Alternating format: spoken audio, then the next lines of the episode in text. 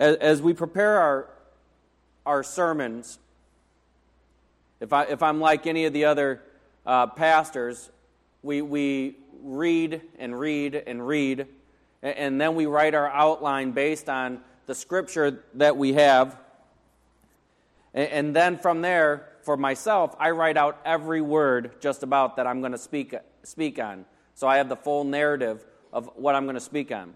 Well, as I uh, continued in that process, uh, my outline changed significantly. And I threw out almost all my outline, actually. The first section is uh, you'll be able to probably gather, but the rest of it uh, is is, not necessarily there. We hit some important information in 1 Samuel, uh, these chapters. Actually, I'm going chapters 9 through 15 that, that I couldn't skip over them. They became vital uh, through my study and, and through my own prayer. So, even though you're only going to have one section to fill out, uh, we'll, we'll still be here for a couple, three hours. There's a man named Clarence Jordan. And, and, and he was unusual because he had two PhDs. And basically, he could choose to do anything he wanted in his life. He had, he had opportunity to do just about anything he wanted. And what he decided to do was serve the poor. It was in the 1940s, and, and he established a farm in Americus, Georgia, called the Koinonia Farm. Well, this was a community that he was designing for poor white people and poor black people. And if you can imagine in the Deep South in the 1940s, that didn't go over too well. Many people uh, tried to cause havoc on this farm.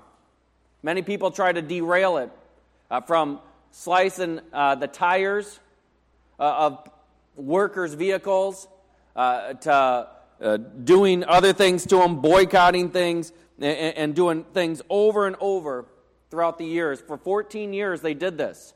Many of those people were church people who were trying to overthrow this. In 1954, the, the Ku Klux Klan decided they've had enough of this ridiculousness. So they decided to get rid of Clarence and his farm, the Koinonia farm, for good. So they went one night with a large group of people with torches and with guns.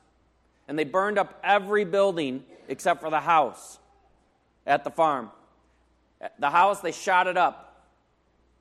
Well, Clarence was there, along with many other people. Most of the people ran except for one black family and Clarence's family. And Clarence could hear the people talking.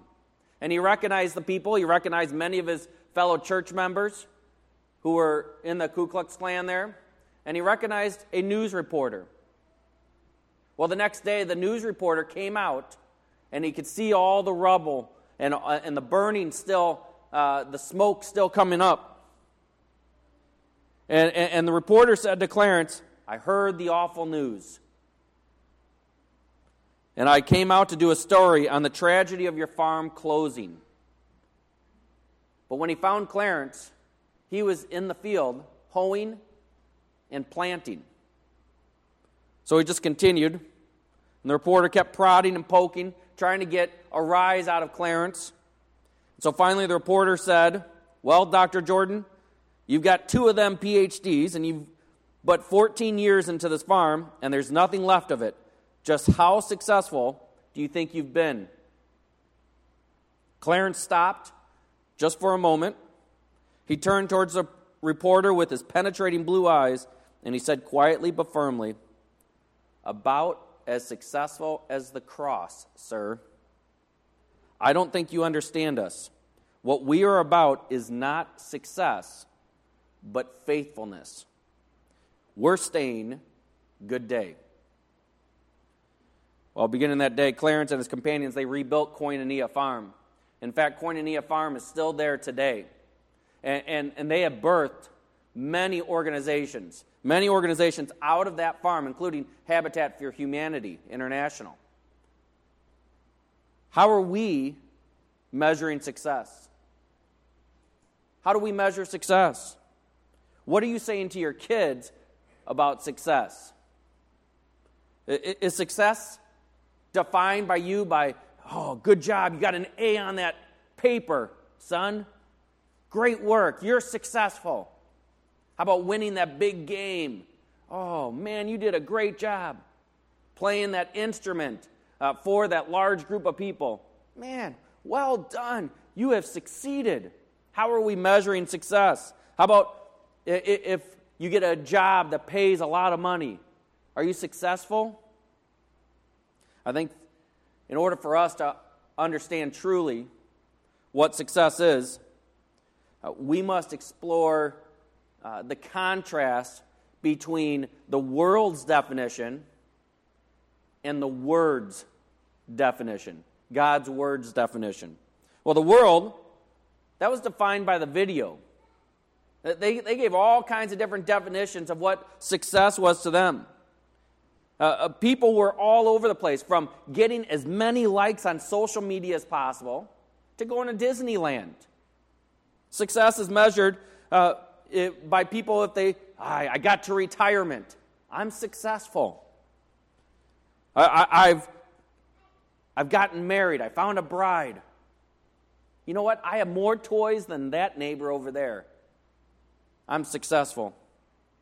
You see, our world's definition of success is all over the place because it's individualized, it, it, it's subjective to our current perspective.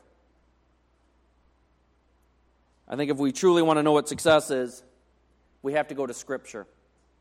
We have to understand what Scripture is talking about, what success is. And, and you see, as we dig into Scripture, we understand that God has a completely different view of success. Throughout the Bible, it's interesting to think about that, that we see people who love the Lord and who are extremely wealthy. And we see people who love the Lord and are extremely poor. Uh, we see that people have families that love the Lord, and we see people that have no family and they love the Lord. People have all different kinds of occupations. They live in all kinds of different places, and they serve their communities in many different ways. People, some people that love the Lord and are successful are kings, and some are beggars. And as a preaching team, we, we, we sat down and we tried to come up with what we thought biblical success was. It's just a shot that we, we took at it to see what, if we could define it. And we said, and this is the lower part of, of number one biblical success is the ongoing pursuit of all that God wants me to do or wants me to be and do. Biblical success is the ongoing pursuit of all that God wants me to be and do. It's ongoing. It's interesting to think about. And that's what we're going to try to learn uh, while, while we go through this message. You see, the secret of success is always keeping your compass pointing toward the north. And, and, and the north is, is, focused in on the Lord. And even if we're off by a, a, a, a few degrees, uh, we'll start straying and we need to recalibrate and we need to refocus ourselves uh, back on the Lord. And, and, that's the ongoing pursuit. You guys remember uh, 1979, Air New Zealand? Air New Zealand had 257 passengers on its airplane. And as they were getting ready to take off from New Zealand, they were heading to Antarctica, and what they wanted to do is they wanted to sightsee. It's, it was a sightseeing flight. They literally flew there, and then they flew back. And so it's just a round trip, and two highly qualified pilots were on that plane, leading that plane. They had never flown this particular trip before, uh, but they had flown uh, thousands of hours. And the flight coordinates changed the day before by two degrees. Someone had changed the coordinates by two degrees. And so, as the pilots were flying, they found themselves 28 miles to the east of where they thought they were at. Well, the pilots had no way of knowing that they were heading right towards a volcano. You see, Mount Erebus is a large volcano that stands up 12,000 feet off of the Antarctic ice, but it's covered with ice itself. And so, from the pilot's view, it was flat ground because it blended in perfectly with the clouds and on the ground. And they were, they were flying just in the right direction because they had the coordinates, but they were off by two degrees.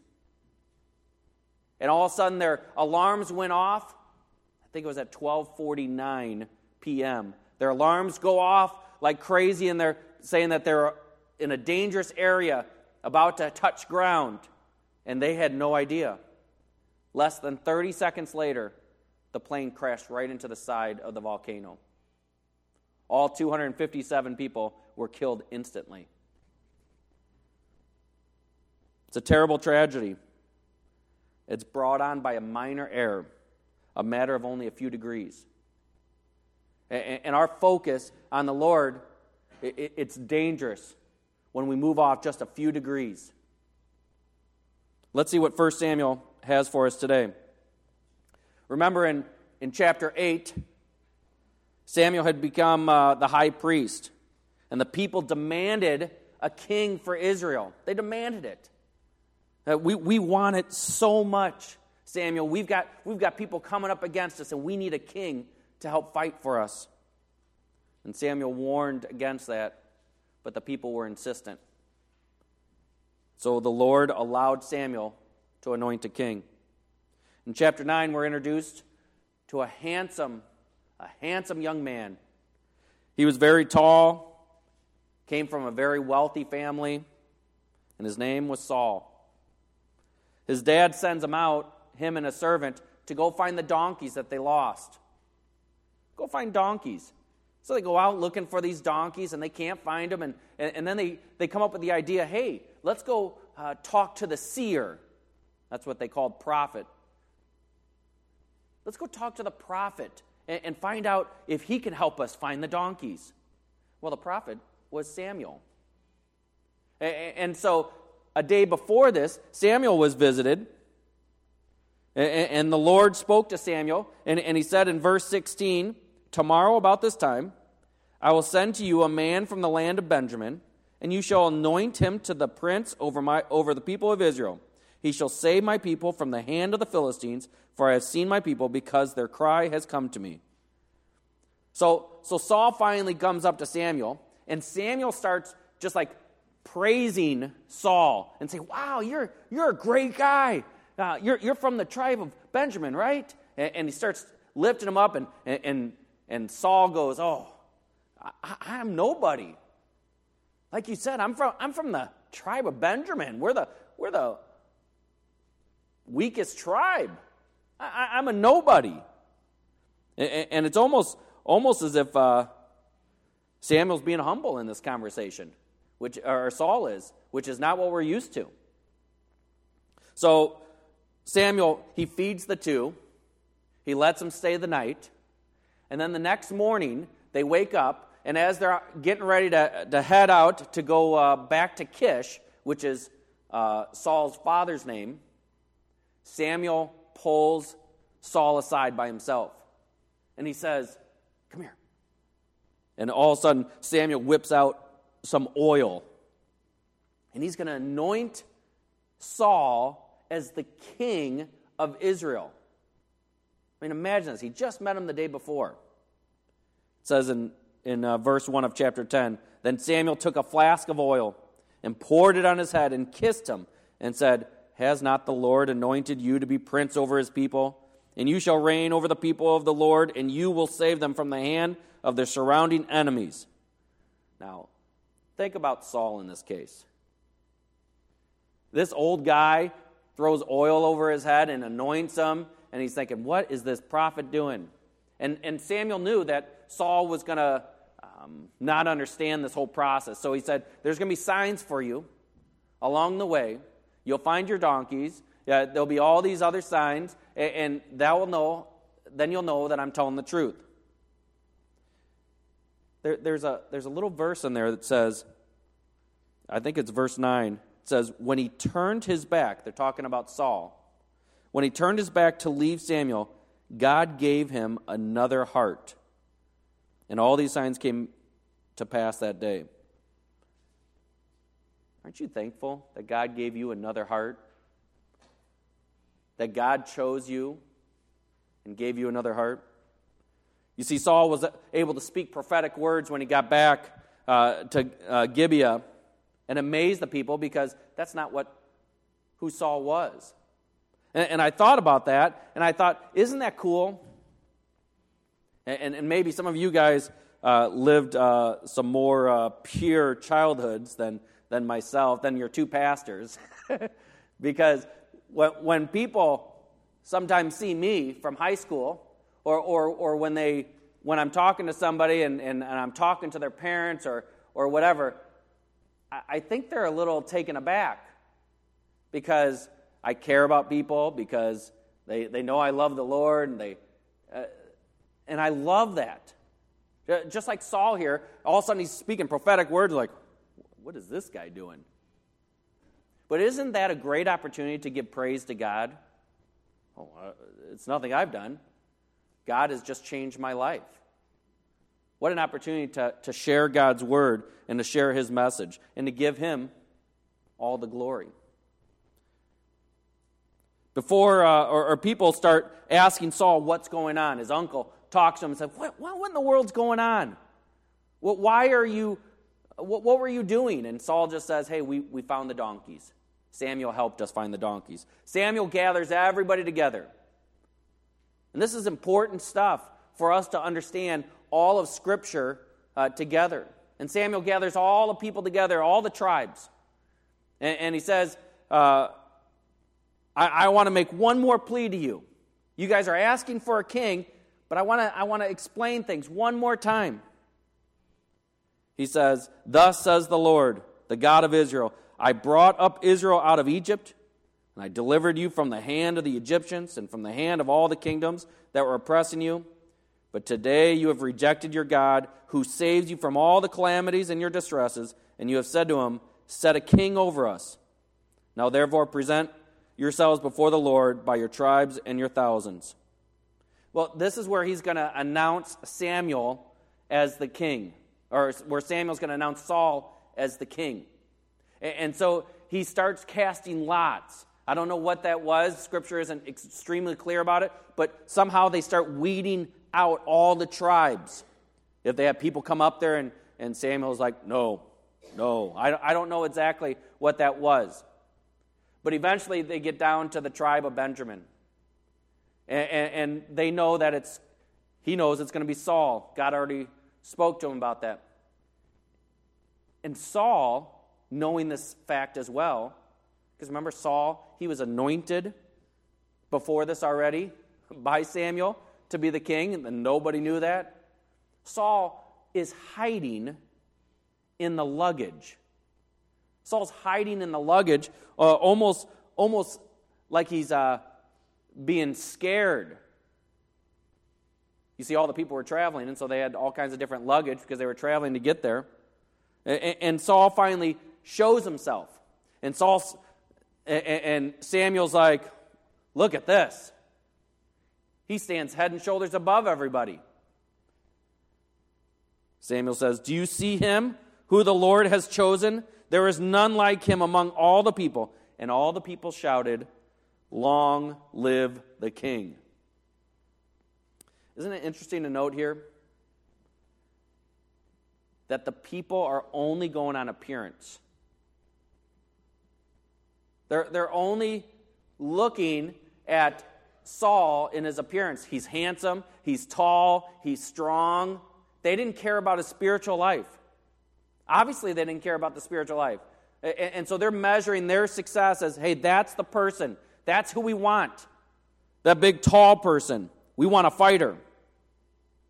What about this luggage thing? Why in the world was he hiding in the luggage?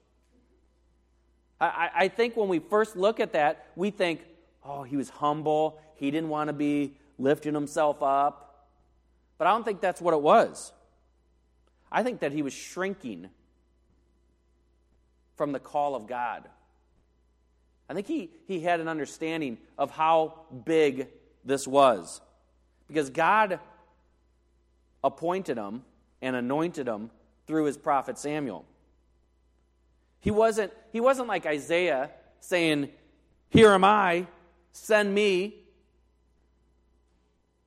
No, he's acting like a coward. He's acting like a coward. Don't we do this? Don't we coward from the call that the Lord puts on us? If, if you are spending time in prayer and you're looking to the Lord uh, and asking Him, please help me to understand what I'm supposed to do today, give me the opportunities, change me, help me to affect your kingdom, use me in any way that you want. God's going to give a call on your life. Now, are you cowarding? Are you saying, Here am I, send me? You see, we all have a lot of baggage, but God can use each of us for his own purpose. Continuing on, Samuel tells Saul all his responsibilities and he sends everyone home. So everyone goes home, but early on in his kingship, uh, a, a battle is announced, and the Amorites want to fight. And through a series of events where, where Saul uh, rips apart an animal and sends it to all the tribes, he gathers 330,000 men. What a leader. This is, this is great leadership. We're seeing some good leadership actually here. This is one of the, one of the only times we see this with Saul in his entire life. He, he, he gathers all these people because he's going to take them down. And the Amorites, they've captured the people at Yabesh Gilead. And Saul's victorious in, in this first battle. And, and he saves the people. And he, and, and, he, and he wins. But it's interesting to note that, like in chapter 30 or 31 of 1 Samuel, uh, Samuel die or yeah, Saul dies. Saul and his kids, his three kids, they die. And, and the Philistines, they hang their bodies on the wall that they have their ex- exterior wall, and, and they hang them up so everyone could see there, there's Saul and his three kids. And in the middle of the night, uh, the people, the inhabitants of Yabesh Gilead, they risk their lives and they go take the bodies off the wall and they give them a proper burial. It's interesting to, to think that they, they never forgot that. Chapter 12 has Samuel telling his people that God isn't happy with them for asking for a king. You know, Samuel, he doesn't give up. He understands that this is not a good thing that you wanted a king, but why isn't it a good thing? 1 Samuel 12 says, 12 through 15, And when you saw that Nahash, the king of Amorites, came against you, you said to me, No, but a king shall reign over us, when the Lord your God was your king. You see, Jesus was, or the, God the Father was already the king of Israel, of the nation of Israel. He was the king, but they wanted a worldly king. And now behold, the king whom you have chosen, for whom you have asked, behold, the Lord has set a king over you. If you will fear the Lord and serve him and obey his voice and not rebel against the commandment of the Lord, and if both you and the king who reign over you follow the Lord your God, it will be well. But if you will not obey the voice of the Lord, but rebel against the commandment of the Lord, then the hand of the Lord will be against you and against your king. Chapter 13 has a couple of fast forward moments in it. It, it, it talks about uh, his first year and then it goes to the second year. Uh, and uh, it jumps over a length of time. This is where Saul, uh, they're, they're getting ready to fight the Philistines. The Philistines are, are building their army. And, and interesting to note here is that Saul, we're seeing some uh, poor leadership again. Saul had an opportunity uh, to really prepare his army. He had gathered 330,000 in that first battle, and, and, now he's got some time in between, and, and, he's not really preparing. You see, the Philistines in a previous uh, situation, they had gotten rid of all of the uh, blacksmiths, we'll call them, all the people who were making the weapons and, and, and sharpening the weapons. They, Philistines had wisely and strategically got rid of those uh, from the nation of Israel. and Saul did nothing about it. He didn't lift up people and, and, and have people get trained in that trade. Instead, we'll see later on that many of the men weren't even equipped and they had to get their weapons sharpened uh, from the Philistines. Poor leadership. Poor leadership. We also learn in this chapter about Jonathan. And Jonathan, he's the son of Saul. He's one of his sons. And he's an older, uh, uh, he's a young man at this point, and, and, they go out to a battle. One of, one, one of the first battles that, uh, that we know against the Philistines with Saul. And, and, and Saul's got a group of people, and Jonathan's got a group of people, and Jonathan wins his battle. And, and, Saul, like a great father and a great king, he decides to toot his own horn, literally, announcing that he has been victorious in this battle. Instead of giving praise to his son, and, instead of allowing the people to praise his son, he toots his own horn. And so he takes glory from that. Sometimes we do that as well. We like to toot our own horn. And then we see that the Philistines get ticked. And so they surround Saul and his people. And all his people get super scared and they start running off because Saul is, is told by Samuel, wait seven days and I will be there. And I will conduct a sacrifice and you'll be victorious. And Saul's waiting and waiting and waiting and waiting. And the seven days comes and Samuel hasn't come yet. And so, what does Saul decide to do? Saul decides to create a sacrifice himself. And he sacrifices to the Lord uh, in preparation. And right as the sacrifice is happening, you guessed it, Samuel walks up. Get, gets his hand caught in the cookie jar. We always catch the kids, don't we? And here's what Samuel said. This is super interesting. I mean, because this is, this is, this is the crux of, of so much in Scripture right here. You have done foolishly, he tells Saul. You have not kept the command of the Lord your God with which he commanded you. For then the Lord would have established your kingdom over Israel forever. Listen to this line. But now your kingdom shall not continue. The Lord has sought a man after his own heart Remember that? That's what David is called, man after his own heart. And the Lord has commanded him to be the prince over his people because you have not kept what the Lord commanded you. We, we, we can go on and, and talk about the other stuff, but this is so important that we stop right here. So important that we stop right here to talk about what just happened. And I think it's important for us as a church, it's important for us as believers in Jesus Christ, it's important for us if we're trying to understand what the Bible is talking about. This is crucial. Why in the world do you think Samuel would be so upset about this? Why would God be so upset about this? This one action. It, I mean, I read it probably a dozen times. Why is he so upset? Samuel, he was the one who was late. He didn't get there in time. And Saul was waiting, right? Well, I think there's several issues. Several issues that come, come into play here. First, Saul lacked overall patience and complete dependence of the Lord. He waited for the sacrifice, but he didn't wait long enough. Isn't that what we do? We wait for the Lord to do something, we're going to say something to that person over there. Let me pray to God about it. I don't feel like God has given me an answer, so I'm just going to do it. We, we wait on the Lord. Okay, please, God, help give me direction on what I'm supposed to do in my job. But we don't wait long enough. But what, what am I supposed to do in my life?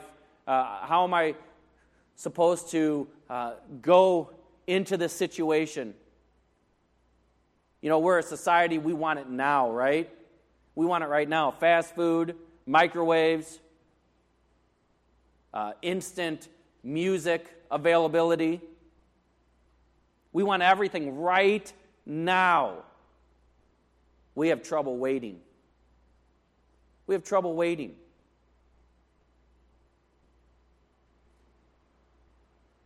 We get tired of it. What does Scripture say, though? Think it's in Isaiah. But they who wait on the Lord shall renew their strength. They shall mount up with wings like eagles. They shall run and not be weary. They shall walk and not faint. We can't get tired of waiting for the Lord. We cannot get tired of waiting for the Lord in your quiet time, I, I, I challenge you, I urge you to get on your knees and pray, God, give me the patience to wait on you. Whatever it is. And He will provide an answer to you. The Spirit will guide you if you humble yourself. Could be today, or it could be in 10 years, whatever you're asking. We want it now, but the reality is that we're serving God, and his time frames are a little bit different. Also, Saul relied on himself instead of working together with Samuel and with God. One of the rules for the king was that he was to follow the Lord's commands. Also, Saul wasn't allowed to perform the sacrifices. Remember, you had to be a, a priest or a Levite. And Samuel was, or Saul was neither of those. He was neither of those. If you're a good biblical scholar, you're probably thinking to yourself right now, David did. David sacrificed. And David was neither a Levite or a priest. But remember that prophet Gad, he commanded David to perform the sacrifice. So that was allowed. So, why in the world was this one act, this one disobedience, so important? Well, why did it cause him to lose his kingship? That, that's why I kept reading it over and over. Saul lost his kingship right here because he performed the sacrifice when he was supposed to wait. It's because God is beyond serious about sacrifice. He's beyond serious about sacrifice. And this is, this is the hugest point that I, I, I think I've ever preached. Because sacrifice, we don't understand it, I don't think, fully. Uh, we, we, I think we all, probably just about all of us, would agree that we understand that it, it, it was great that Jesus sacrificed his body because that cleansed me so that I could live with him for eternity. I think we, we understand that, or, or we proclaim that, and we, we say that. But I don't know if we understand the whole reason of sacrifice. The whole reason.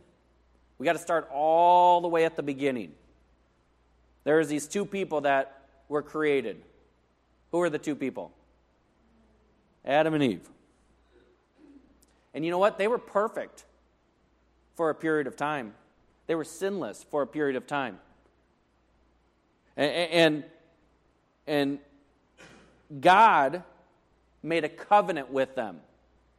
And when the covenant was made, that created tension. Anytime God creates a covenant, there's automatic tension with humanity created. You see, God, He has an extremely high standard, extremely high standard, and He cannot lower that standard. Because if He lowers His standard of perfection, He actually eliminates His holiness. Isn't that interesting to think that He is not allowed by Himself to lower His own standards? Human perfection was absolutely lost when Adam and Eve sinned. It was lost. So God had to come up with, not that he didn't know about it, a solution. He had to come up with a solution to solve this issue of sin because there was a penalty of sin. What was the penalty of sin? death. And so he came up with sacrifice. As soon as Adam and Eve sinned, they were ashamed, and they knew that they were naked. Sin had entered into humanity. And what did God do? You guys remember what God did? He provided animal skins to cover their nakedness.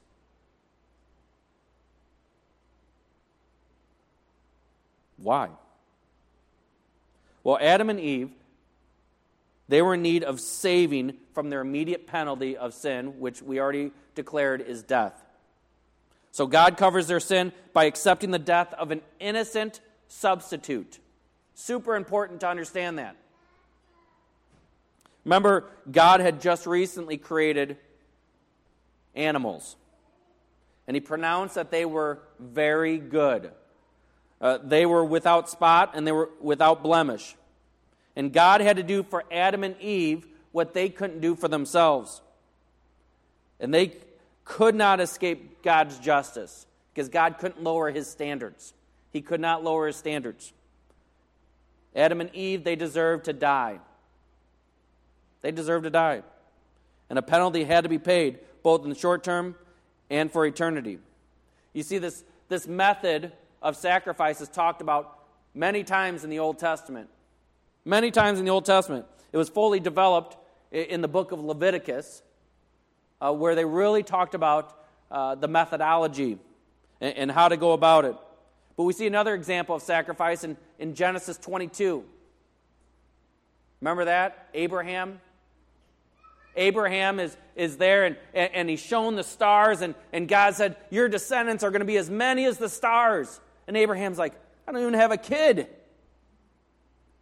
And finally, he has a son. And his, his son and him, uh, they go up uh, to the mountain because God told him, told Abraham, take your son Isaac and, and, and take him up there, create an altar with him to honor me, lay your son on it, and kill him. Sacrifice your son. Sacrifice your only son. Can you imagine that? A- Abraham had to think about okay, no, this, this doesn't work because I have all the descendants in the world. You told me all those stars are going to be my descendants, so this can't be true. But then I, I think we see it in Hebrews he thought, okay, I'm going to follow through because I believe that God will do anything. He'll do anything. Maybe he'll even raise him from the dead. So Abraham goes up there and, and, and he, and he builds the altar and, altar and he, and he raises his knife. And did he kill him? No. God stopped him right at the last moment. And he provided a substitute sacrifice, a ram, who was right next to him. It's an amazing story, absolutely amazing story that we have heard many times in Sunday school uh, and, and in different places. And it teaches us we, we, we don't want to miss what the nature of sacrifice is. It suggests that God could potentially accept a human sacrifice and it would be acceptable. This is the first time we see that. God doesn't allow a human sacrifice, throughout Scripture until his own son, later on, Jesus Christ. But it's interesting to note that. And second, it shows us that God would accept a substitute, something uh, in place of, in this case, a ram in place of the son Isaac. It's not until we see the sacrifice of Jesus in the New Testament that the significance of Abraham's offering becomes absolutely clear. Like many of the Old Testament, Jesus' life, death, and resurrection takes these beliefs and rituals and displays them in a beautiful way. You see, all of these sacrifices, in, in, including the one that Samuel was going to do, going to perform for the Israelites and for Saul, they were designed to do a few things to show gratitude to God to demonstrate the, a contrite heart before God, and ultimately to atone for sin. This is important to understand that the sacrifice is meant to give honor to God and to atone for sin. A proper understanding of sacrifice and atonement is extremely helpful for us who want to do good works. We just want to do good stuff, and, and we'll keep giving to the Lord, and we'll keep working hard, and, and, and we'll keep doing everything. But God wants just, He wants us to give our hearts. He wants us to, to care about Him. The Israelites found atonement through sacrifices. We must learn that our hope is in a sacrifice. All of our hope is in a sacrifice. New Testament clearly explains that the sacrifice that we must trust everything in was the sacrifice of Jesus, where true atonement was created. You see, Saul shows, shows us in these chapters, including chapters 14 and 15, that he has a heart issue. Saul has a complete heart issue. Saul was anointed to be the first king of Israel. He had the looks, he had the money, he had the fame, and he had the job title.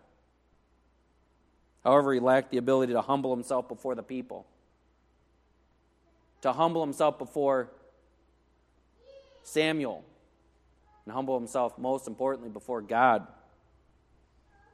You know what he did? Is he looked to himself. And the sacrifice was just another way. He just wanted to get it done so he could win. It wasn't about God. And the sacrifice of Jesus, is that just something that we gloss over? That was really, really good of him, really kind of him.